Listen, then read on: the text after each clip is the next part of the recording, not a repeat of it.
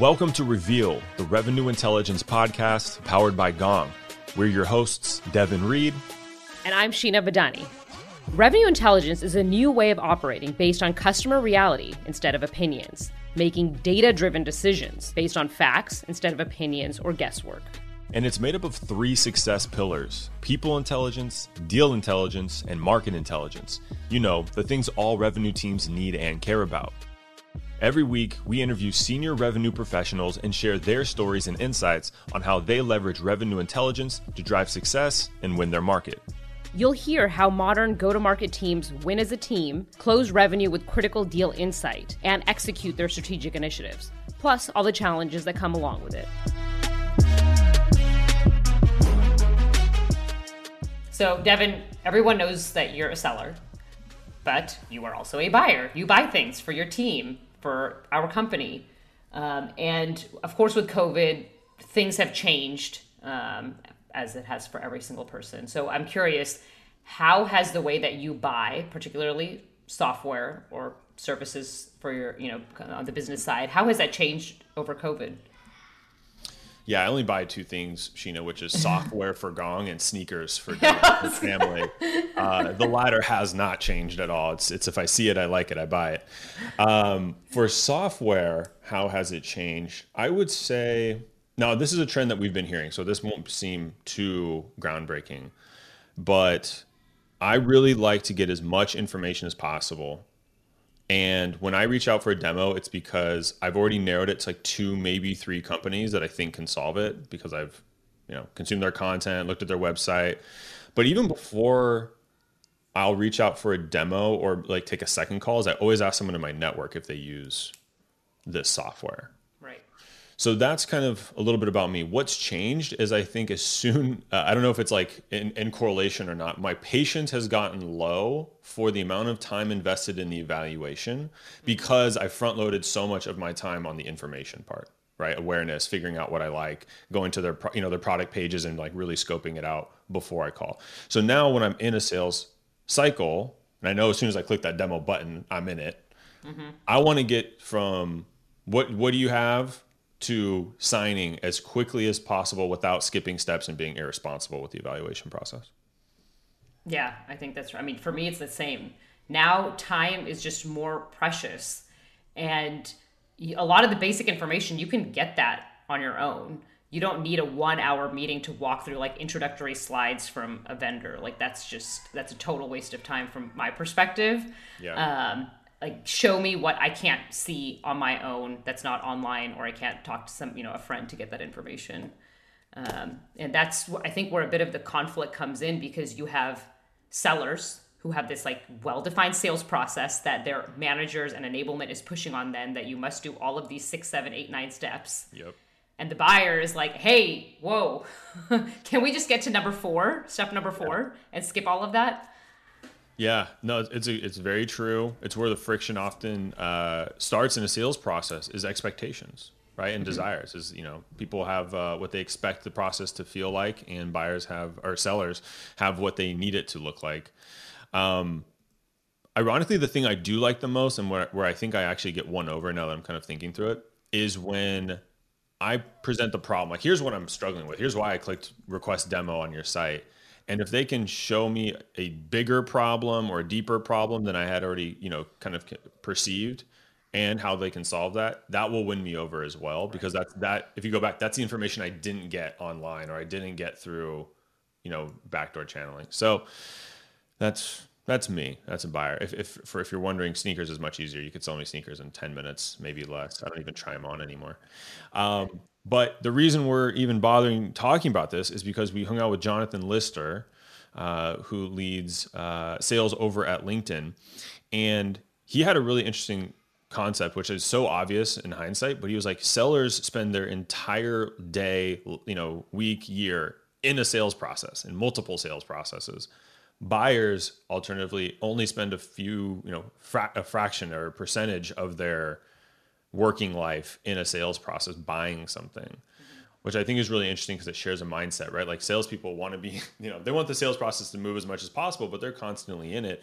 Versus us as buyers, we just said we want to be in and out as quickly as possible because we just don't enjoy the process of investing time there.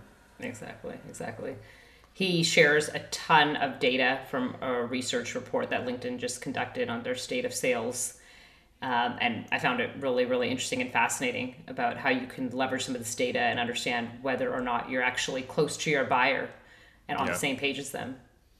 Yep, I love the state of sales report. It's an annual report LinkedIn puts out. I've, i quote it every every year when it comes out. I find a new little little tidbit and I quote it in some of my uh, presentations. So yeah, I'm a big fan of it. We walk through some of that data and their buyer first mentality uh, that they they run at LinkedIn. So let's go uh, let's go hang out with Jonathan. Wait, Devin, we forgot one thing. We did. How could we? Guess what, everybody? We have a huge announcement. Celebrate Together is coming up in just a few short days. Sheena, I am a big fan of Celebrate. Now, that might seem obvious because I work at Gong, but I genuinely love the event.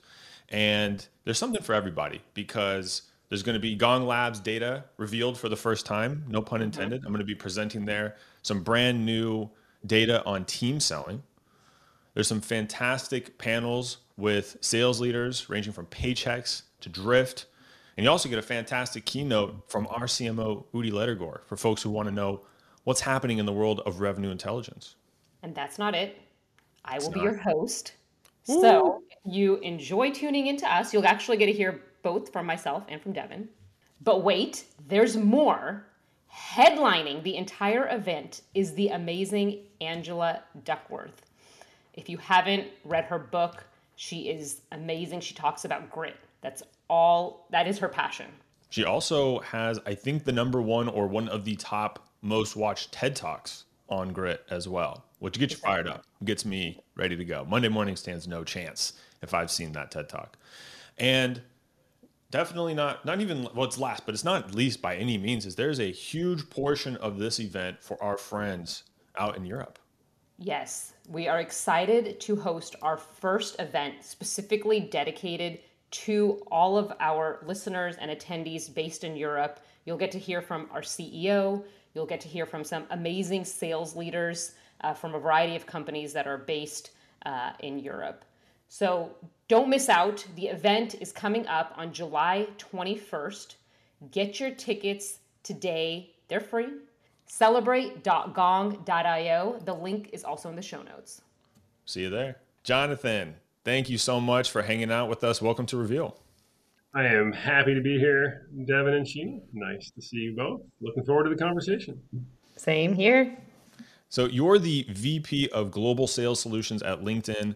As just a really quick intro, can you tell us a bit about your role and uh, what you're focused on this year? Yeah, sure. So I, I manage one of LinkedIn's three commercial lines of business. I manage a team we call Sales Solutions, and we uh, we sell sales intelligence products into the sales community. So we sell Sales Navigator, we sell Sales Insights. Uh, I love my job. I run a sales team of people selling sales products into the sales community. So we are all things sales. Uh, we live and breathe the sales community, the sales industry. And, you know, for the last couple of years, we've been super focused on really figuring out how we create more value for our customers. We've been very focused on like how do we create that value, how do we measure it, you know, how do we talk about it, uh, and we're it's it's been super um, uh, inspiring to really see the amount of value we created for our customers and kind of see them expand, see their footprint expand their customers grow because of it. So it's all to me that's all very exciting stuff. Uh, and increasingly, you know, we are very focused on the idea that sales and B2B sales can do a much better job of putting buyers first, of really pulling buyers to the center of uh, selling, uh, which, by the way, sounds really obvious to lots of people who aren't in sales. But if you've been around sales, as I have for the better part of uh, you know 25 years, uh, you know, putting buyers truly first and you know selling to buyers in a way that they want and need to be sold to is done is, is, sort of not done in the main in sales for lots of for lots of reasons we can we can get into. but we're now entering a period where it is becoming uh, more and more important to pull buyers to the center of that conversation, sell to buyers in a way that they want to be sold to, that they need to be sold to, and increasingly that they are demanding that they be sold to. And I think that's a, a fairly sweeping change that is happening uh, across all of B2B selling. So we're super focused on that, both this year and in the coming years. Well, Jonathan, we are in great company, or you're in great company. We're also in great company. But uh, I describe my sales career in a very similar way, which is like Leonardo DiCaprio's movie Inception. Salespeople selling sales software to other salespeople, and there's nothing better. So you just you're the only other person I've heard describe it like that. So I know I know your passion is. Yeah, very meta, and I love it. Yeah. Uh, and your career journey has been pretty interesting. You've been at LinkedIn for over a decade in a variety of roles. You started out as country manager, and then now you're leading up this uh, BU, as you talked about. What were some of the interesting um, roadblocks or just twists and turns in your journey as you got where you are today? Um, and actually, maybe it kind of predates the LinkedIn days. Yeah, I think if it predates the LinkedIn days, I mean, I'll be honest with you, I love, love selling but I never, like a lot of people, maybe I never started out, you know, wanting to be in sales. And I often, like, I think we often, as salespeople, we often think about that, like, who really, who, who wanted to, like, whose aspiration was it to become a salesperson? Uh, and I'm sure there are lots of people like that. Uh, it wasn't mine, like originally, um, but you know, I love, love problem solving, and ultimately, I just love delivering solutions. Like, I find that very, very gratifying. Frankly, whether it's internal or external. Uh, and so, you know, that kind of guided me towards sales fairly early on. I, I also love uh, risk taking and uh, I love learning. And I think I've, I've tried to build a career with lots of risk taking built into it and lots of learning built into it. So sales wasn't always like a up and to the right path for me. There was a lot of lateral moves. There were there were down moves. There were you know kind of loop de loops in my career. Uh, but for me, it was all about learning. A lot of it was about risk taking. Uh, at the same time, you know, I continue to think that sales, especially when I started out, sales had something of a bad rap. And you know, from the very beginning of my career, I, I, I felt that was like a very worthy challenge. That there was there were great things about sales. Sales was always about helping people. B2B sales, or, or frankly any kind of sales, done well, was about helping people solve problems. And I always loved that piece of it and felt that there was a better way to do it. And what I'm so excited about, uh, you know, at LinkedIn, the job I do at LinkedIn is that's what we do every single day. And, you know, I think people at LinkedIn, we come to work because we really both feel and can see that we are helping sell salespeople and companies become more productive every day and it's like super gratifying. So that's a, that's kind of what's driven me throughout my career was that desire to learn that desire to problem solve mm-hmm. and, and to some extent that desire to take some risks. I love all of those um, on the risk piece, what was one of those risks that you could highlight for the audience that you took? Got to know what's the big one has to jump to your mind, Jonathan. Your well, lots of them. I mean, I've worked at small companies. I've worked, uh, you know, for startups initially. Um, before startups were cool, I worked at startups, um, and I've done jobs that didn't maybe make a lot of sense on paper. I've, for me, anyway. You know, I've, I've early on I was an editor.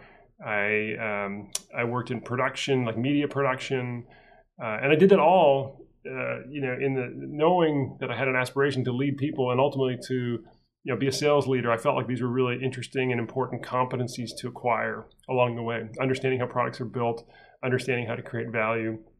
I've been in operations roles for a long time, so understanding you know how to make businesses great and how to drive efficiency was important to me. So lots of lateral moves. A lot of them looked like risks, and frankly, probably were like short-term risks. But you know, I, I like to think in the in the long arc of a career, and you know, the reality is careers are, are long.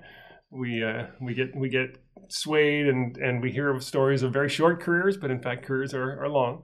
And so in the long arc of a career, you know, doing a lot of like really interesting things that excited me and you know were challenging was was more important to me than again this sort of up and to the right linear uh, you know progress through you know one division or one one industry. So LinkedIn has changed quite a bit during the pandemic. You know, there's been a tremendous increase in remote job po- postings that we've never seen that before. You know, in this space and beyond. Can you talk a little bit more about how that's affected your business?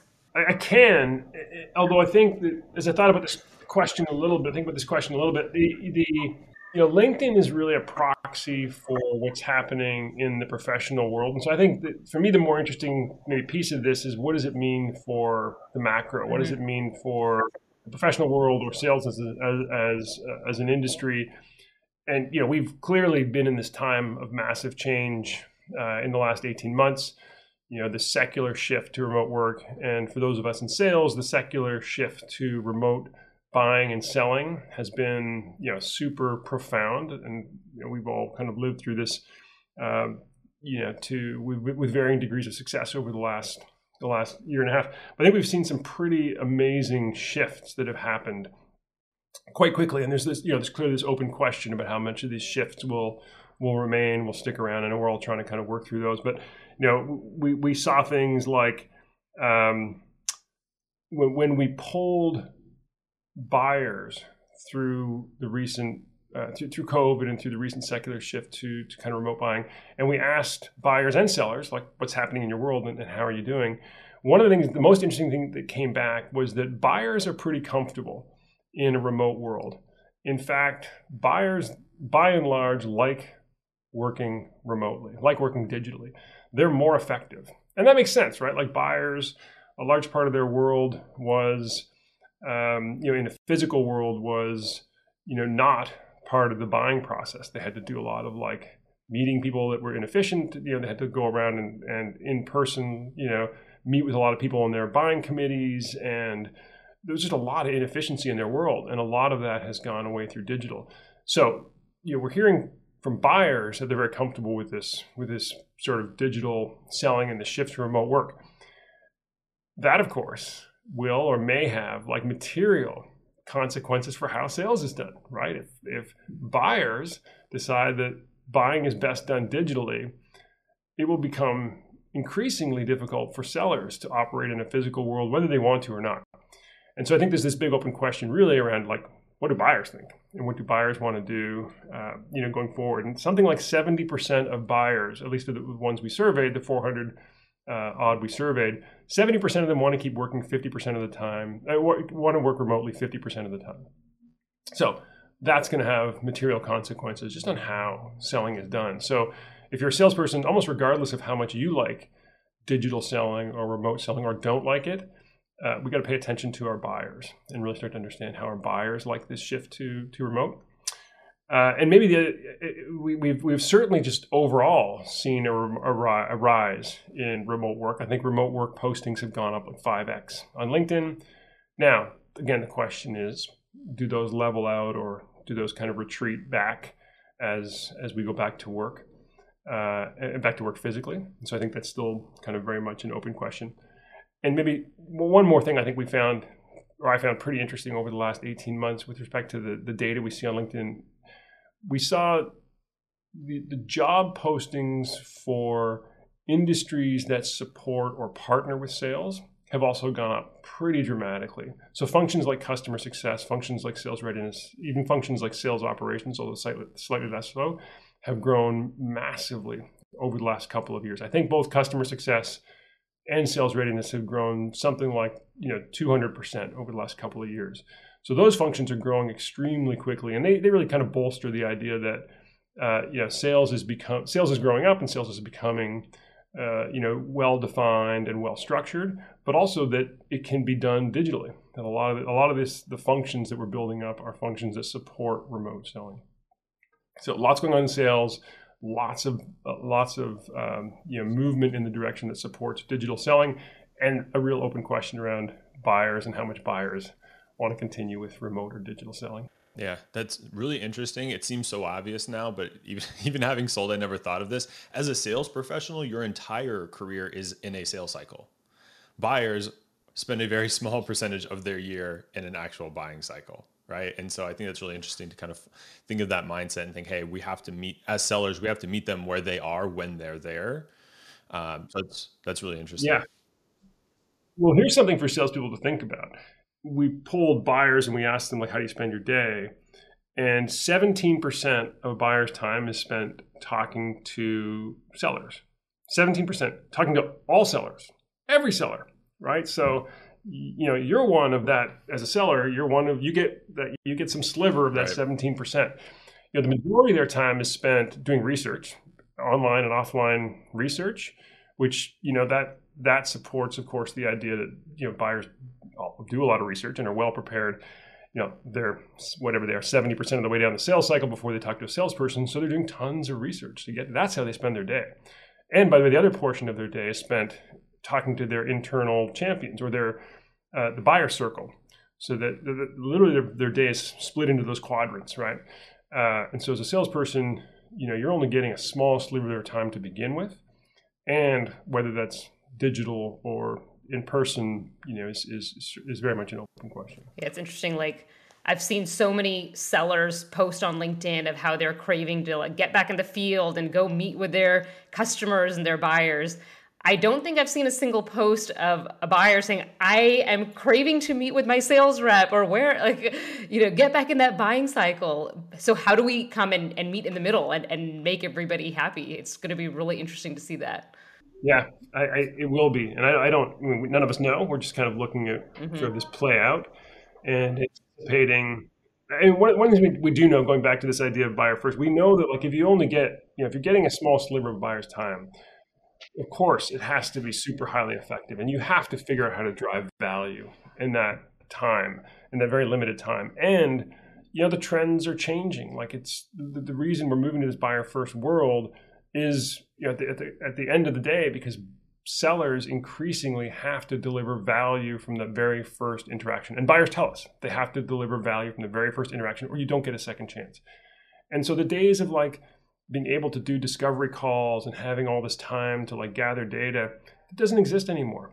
For lots of buyers if a seller shows up whether it's in person or or or digitally you have to deliver value from the very first interaction in order to get a second interaction or to proceed down the sales cycle. That's and that's what's driving this this buyer first phenomenon. Buyers are doing the research. They know a lot. They know a lot. They know everything about your competitor because it's all public. They know all about your product because it's for the most part it's all public. They want to know how you add value. They want to know like increasingly how is your company going to advise me, going to consult me, and add value to what I already know about the products. I'm loving this already, Jonathan, because uh, as you know, we're all about opinions versus reality, and you've dropped at least a handful of stats, which is which is fantastic. We love that. Um, and I want to go into the kind of buyer first mindset, right? And uh, I saw on LinkedIn that you referenced the uh, the new state of sales uh, 2021 report that LinkedIn puts out every year, and it said that uh, I'm reading from it to make sure I get it right here. 63% of sellers say they always put buyers first Yet only 23% of buyers feel that that's true. So one in three. I think it has to do with the changes I talked about. I, I think there's a couple of reasons. So this buying and selling process has changed. And if I use myself as a, as a quick analog, you know, when I started selling a long time ago, I was a B2B salesperson and I literally knocked on doors. My job was to knock on doors and to wait in waiting rooms. And when I finally got a meeting with somebody, it was really to show them the features and benefits of my product. Right. Well, all that features and benefit stuff is of zero value, right? And it, sales used to be about essentially asymmetry of information, right? Salespeople had all the information about your product, and you meted it out in sort of dribs and drabs to buyers as you as you felt sort of did uh, you know had benefit for you as a salesperson. Well, that you know clearly no longer is the way. It hasn't been for a long time, but buyers can access all this information about features, and benefits so that, that sort of asymmetry of information has closed. Buyers have all this information now. And so salespeople have to deliver value. They have to add these insights. And I, I use that word insights because I think increasingly the job of a salesperson is to show how your product portfolio, your your suite of services uh, adds value and maybe adds insights or you know can help your customer um, you know, achieve their goals in a way that they wouldn't be able to do without your product and services. That's your job. It's not to talk about the product and the services anymore. And so I think this disparity exists because, you know, lots of cases, sellers aren't there yet. Their organizations, by and large, haven't backed them up. By the way, their organizations haven't helped salespeople get to the place where they have those insights and that value uh, to talk about. And so they're still they're still selling features and benefits, or they're pitching with templates, or they're using stock information uh, none of which adds value. And so that's that's the disparity. And in lots of cases, sellers, by the way, know that they're doing that, that they're but they're um, They're sort of constrained by their organizations. So I think over time we'll see organizations start to you know, change that approach, and then we'll see salespeople start to change that approach. But that's largely um, kind of how I think how this is playing out right now. But maybe one more thing that I think is actually the real shoe dropping or kind of so what moment is that it's, it's yes, there's this disparity of how buyers and sellers perceive like how much value is being added. But at the end of the day, this is about trust. Like it's increasingly about trust, and increasingly buyers say that trust uh, is. I think trust ranks sort of like the second highest dimension of the sales process. Buyers put trust above price, right? If you if you don't like, you can have the greatest price, but if they like trust, they're not gonna, they're not going to buy from you. And so the, the problem with all of this is really the trust gap. And something, the majority, to be very clear, and I think this was in the state of sales report as well 51% of buyers view sellers as untrustworthy. Yeah. Wow. No shock why people don't sprint towards sales careers. I, I mean, kind of full stop, right? Like half of buyers view salespeople as untrustworthy, right? And trust is important. And so, forgetting everything else, we just have to solve that trust gap, right? And the trust gap gets solved by putting buyers first. The trust gets trust gap gets solved by you know providing solutions mm-hmm. to customers, solutions to problems that they have that they say they have that are important to them. And so increasingly we have to move in that direction. In sales, you want to make your buyers' purchasing decisions as easy as possible to win their business. Jonathan emphasizes that salespeople must adapt their selling to the way buyers want to be sold to. LinkedIn's State of Sales report highlights that 50% of buyers say working remotely has made purchasing decisions easier, and 70% of those buyers want to work remotely at least half of the time in the future. So, sellers must adjust accordingly. This can take many forms, like pricing transparency, mastering digital interactions, and discovering new ways to consistently deliver value. In a remote selling environment, it can be hard to see exactly what your reps are doing well and what can be improved. That's why it's important to look at data to see how remote selling has impacted your company. Through these insights, you'll be able to see if your reps are adapting to changing buyer habits and adjust accordingly to ensure you're on track to hit your revenue targets. As a salesperson coming in to work with a new client, you're dealing with the experiences that they've had with prior sellers. So maybe that prior man or woman was not you know was not trustworthy or they did something that turned off the client and now you're you have to overcome that hurdle. So it's even harder for you. Yeah t- totally. Like uh, part of it you, are right. If you have a brand that has not looked upon because brand ranks pretty high on uh, tr- on on dimensions of value. And if you work for a company that has had a bad brand in the past then yeah you have to overcome that as well. Just to be really clear i think there are a set of you know activities that a lot of salespeople do today. And just to be really clear on what we've heard from buyers on the, the kinds of things that they consider um, I, I, guess I would call them deal killers, but but essentially like the things that don't engender trust or don't put buyers first. I mean, it's of course it's things like misleading information, like that's that's not surprising. That's that that that that is at the top of the list, but it's things like uh, not understanding the buyer's company and that again that sounds obvious but i mean we need to go beyond sort of the the, the first level information about a, a, a buyer's company. They're talking about like the strategy like understanding my company strategy. Like we buyers should or sellers should know that going into an interaction. And so the bar is becoming higher for what is considered uh, you know deal killing type of behavior on salespeople. Increasingly though it's things also like cold calling like cold calling buyers is increasingly becoming one of the areas that that buyers consider deal killers. So I think there's a there, you know there's a very explicit uh, specific list of things that sellers uh, are still doing that buyers consider deal killers. I'd be curious to know if it's the cold call itself, which is an interruption, or if it's the way the cold call is handled, right? So it's the way you're interrupting. I don't know if you have insight into that, Jonathan, or maybe a, a personal stance. I mean, increasingly, there's a privacy piece to this. Uh, uh, you know, one of the things that's happening that we observe is there's this sort of conflating of B2C and B2B. And companies like Amazon and, and Netflix have done a wonderful job of training us as individuals to expect services in a certain way. And that is porting over to B2B. And so buyers are expecting that same level of personalization. Like buyers increasingly want things you know, personalized. They want it round the clock. And a lot of that's, I think, driven out of like the personal experience, the B2C experience. And in B2C, you know, there's a high bar for privacy.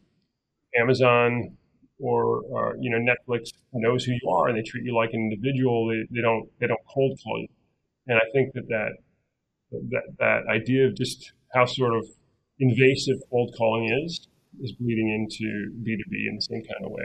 People, it's you know you only have one phone, and you you know Amazon's on your phone, and but so is the people who are you know calling you for work. And I think if a cold call comes through on your phone, like it's increasingly whether it's for work or personal, it doesn't matter. Yeah, Netflix is making it hard for B2B sellers because if you think of your your behavior and your mindset on Netflix, it's I expect you to have everything that I want when I want it. And sometimes I don't know what I want, but I want something, so tell me what I want. Mm-hmm. Which is like the recommendation panel. So yeah. Yeah, I think it's a great observation. I mean, I by the way, slightly maybe a, tan- a slight tangent to this conversation, but I do, you know, I think we will get into a world in B2B selling where uh, among other things, I think that the you know recommendations will become increasingly important, like data-driven recommendations. Uh, things like um, uh, you know sellers will start to be known. Their reputation will start to be well known and well documented right. because of your digital footprint, right? And I think buyers will increasingly be able to choose sell, sellers and salespeople. Right? They'll have a, a really good idea of who the strongest salespeople are uh, you know, from their digital footprint, and they'll, you know, they'll start to yeah. pick and choose. And I think that's yeah, I think we can expect to see that coming in the next couple of years. Imagine uh, reps are like, you know, they have Yelp, they have Yelp uh, reviews, and you're like, oh, Devin's only 3.2 sales rep. I'm buying Gong. I don't want to deal with him. Scroll, scroll, scroll. Oh, Sheena, she's 4.9. Great reviews. I'll, I'll click her and, and start the sales process with her specifically. Yeah, pick your own rep. And if you look at LinkedIn, like you know, a lot of your reputation is is known yeah. and and clear on LinkedIn, and and uh, and will get more clear over time. Like the, the, the great relationships you have, the strong relationships, you know, will become known and will become evident. Mm-hmm. So speaking of data, what data do you leverage when uh, you know working with your team to make sure that they're putting buyers first? Yeah, it's a great question. The data that we look at is mostly customer data. So you can start from uh, the question is like, are we creating value? For I mean maybe that, I mean, that's that's the best sort of proxy for are we acting in a buyer first way? Is are we creating value for our customers? And so we have a metric for value that we, we look at and uh, we measure all of our customers against this value metric to see how much value they're getting. So one is we, we look at the value. Uh, two we look at things that are maybe a little more traditional like like growth like retention you know growth and well retention and growth especially a certain kind of growth is a great proxy for value. Right, customers will grow typically when they're when they're getting value. Uh, we're starting to look at metrics like quality revenue, like high quality revenue versus low quality revenue. So revenue that comes from growth, uh, revenue comes from customers who are who are growing. Again, as, as good proxies. Uh, we have we have some more internal metrics that we look at actual individuals. Like there's a set of behaviors that we expect salespeople increasingly to do and there are certain ways to measure those. There are certain activities that we ask them to do that help them, that help us understand the value that they're creating with a sales model that we built. Um, I think Devin, you you asked the question about how we, or maybe what we ask our salespeople to do that sort of exhibits buyer first behavior. We have a we've created kind of a, a sales model or a rubric that we we follow. Uh, I mean, the, the the very quick way to think about it is because they're all behaviors that I think salespeople are doing differently than they have been in the past. You know, one is we're encouraging all of our salespeople to learn a lot before they go in, and that's different from a discovery call because this is mostly done digitally. It's mostly done on your own, or at least it's mostly done before you ever talk to a customer. So, so, so learning before we do anything uh, is essential. Uh, the second one uh, is sharing, and sharing really, really readily. And this shows up in the, the state of sales as one of the deal killers is, or sorry, one of the things that buyers consider buyer first is sellers who share information beyond just the product that they're selling. So those sellers who share competitive information, and again, it's all out there, but salespeople who share competitive information and do it uh, you know, coming from the uh, sort of a front foot, uh, we consider a really great buyer first activity. So encourage our salespeople to share beyond just our information, share competitive information. Uh, we expect them to solve problems, like, and so we ask them what problems they're solving. We look when we look at our accounts and our account reviews, we look at what problems are being solved, and we try to map those to problems that customers want to be solved. Uh, and then the last one is the value metric, is how much value we're, we're delivering. So we ask all of our sales reps to go through those, and we have various ways to, to measure each of them. I think we do all those things, by the way. That's how we think about building trust. We think if we get, you know, through a sales motion, if we can do all those activities, if we can learn and share and problem solve and deliver value, we'll build trust. I love the first thing that you mentioned, which was like that value metric that you track for each client. Are you able to elaborate at all on that, or is it something that's proprietary? I, mean, I can tell you it's, you know, we sell a software product, we sell a SaaS software product. So it's, it's largely an engagement metric that, that um, you know, we know that if customers engage with the product certain ways, they'll get a lot of value out of it. So we look at that engagement metric as a, a, a proxy for value. And I think a lot, lots of companies can, can, can do a version of this. Sure. That's helpful. Thanks. Yeah, I find that interesting. I liked all of it too. Uh, I, I, was admittedly spot checking you, Jonathan. You know, you're like, "Hey, buyer first. Here's the five things we do." Everything was mutual with the buyer. It wasn't like 20, you know, 20 calls a day or you know, working nine to five specific hours. Everything was like, okay, there's what what is the reciprocation of that, right? Which is something I talk about a lot. Like sales activity is something a sales rep does that's outbound. Sales engagements when it's reciprocated, right? And that's what really matters. And I like that all the all, all five points were, were very much focused on that, that latter part. Um, last question for you before we get to the last question. Uh, are there any pieces of data that you leverage that some sales leaders might be surprised to hear? Uh, I do a lot of qualitative um, sort of data. So, so we're a very data driven company, and we have like you know really great uh, sort of quantitative data, and we use all of that. But I, I think the really the piece that rounds it out is the qualitative data. And so I do a lot of what you know maybe we consider LinkedIn sort of dot connecting is checking in for signals that maybe don't come from sales or come from other parts of the business that may be meaningful. Um, I do a lot of like just voice of customer, not so much spot checks, but just hey, talking to customers and um, and not necessarily about a certain subject, but really listening for what they're focused on and what they're working on. Uh, but maybe the one thing that we found really uh, effective last year was we did a lot of customer roundtables, and they were slightly unstructured customer roundtables where we didn't come in as the expert, we came in as the facilitator. And I found those were just the most robust conversations. And, you know, they weren't all, again, they weren't about LinkedIn and they weren't certainly about our sales team, but they were about sentiment and they were about um, mood. And I think broadly, actually, and maybe maybe most importantly, they were about helping each other. This was about a, a, a group of peers who were you know who were there to help each other through this. And I think in that respect, they were like incredibly helpful to everybody and to me. So I got we were doing probably one of those a week or you know one every couple of weeks for the last year. I love that approach because I think it's easy to go, hey, let's get all these people that like us, you know, their clients or people we want to like us. Let's get them in a room and let's tell them what to talk about, which is the thing, you know, selfishly we want we want them to be aware of. Um, but when you, like you said, I, I think a semi-structured uh, structure actually works best, right? You're going to get the real voice of the customer, the things that are actually on their mind, and that's what can guide you and give you more insight than necessarily, uh, hey, here's this narrative we have. Uh, why, don't, why, don't, you all talk about it in a forced uh, manner for an hour? Yeah, and I really hope we don't lose that, and we're going to try not to. But I think we, these are the kinds of things we learned last year that I think have long-term benefit. Mm-hmm. That you know we should we should keep on doing these in certain in this kind of way. Um, but you know we're gonna we're gonna try to keep continuing to do that. All right, we are at the tail end of the episode. So, Jonathan, we're going to ask you the same question we ask all of our amazing sales leaders that join us on Reveal, which is how would you describe sales in one word?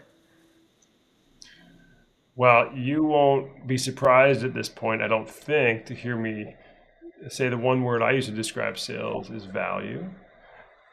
That the one thing I encourage all of our salespeople to do, whether you're new or been here forever, regardless of what our priority is that year or what the product is or whatever else, is every single interaction you have with a customer or a stakeholder or someone in the buyer circle, every single one, consider what value you're delivering in that interaction. That's it.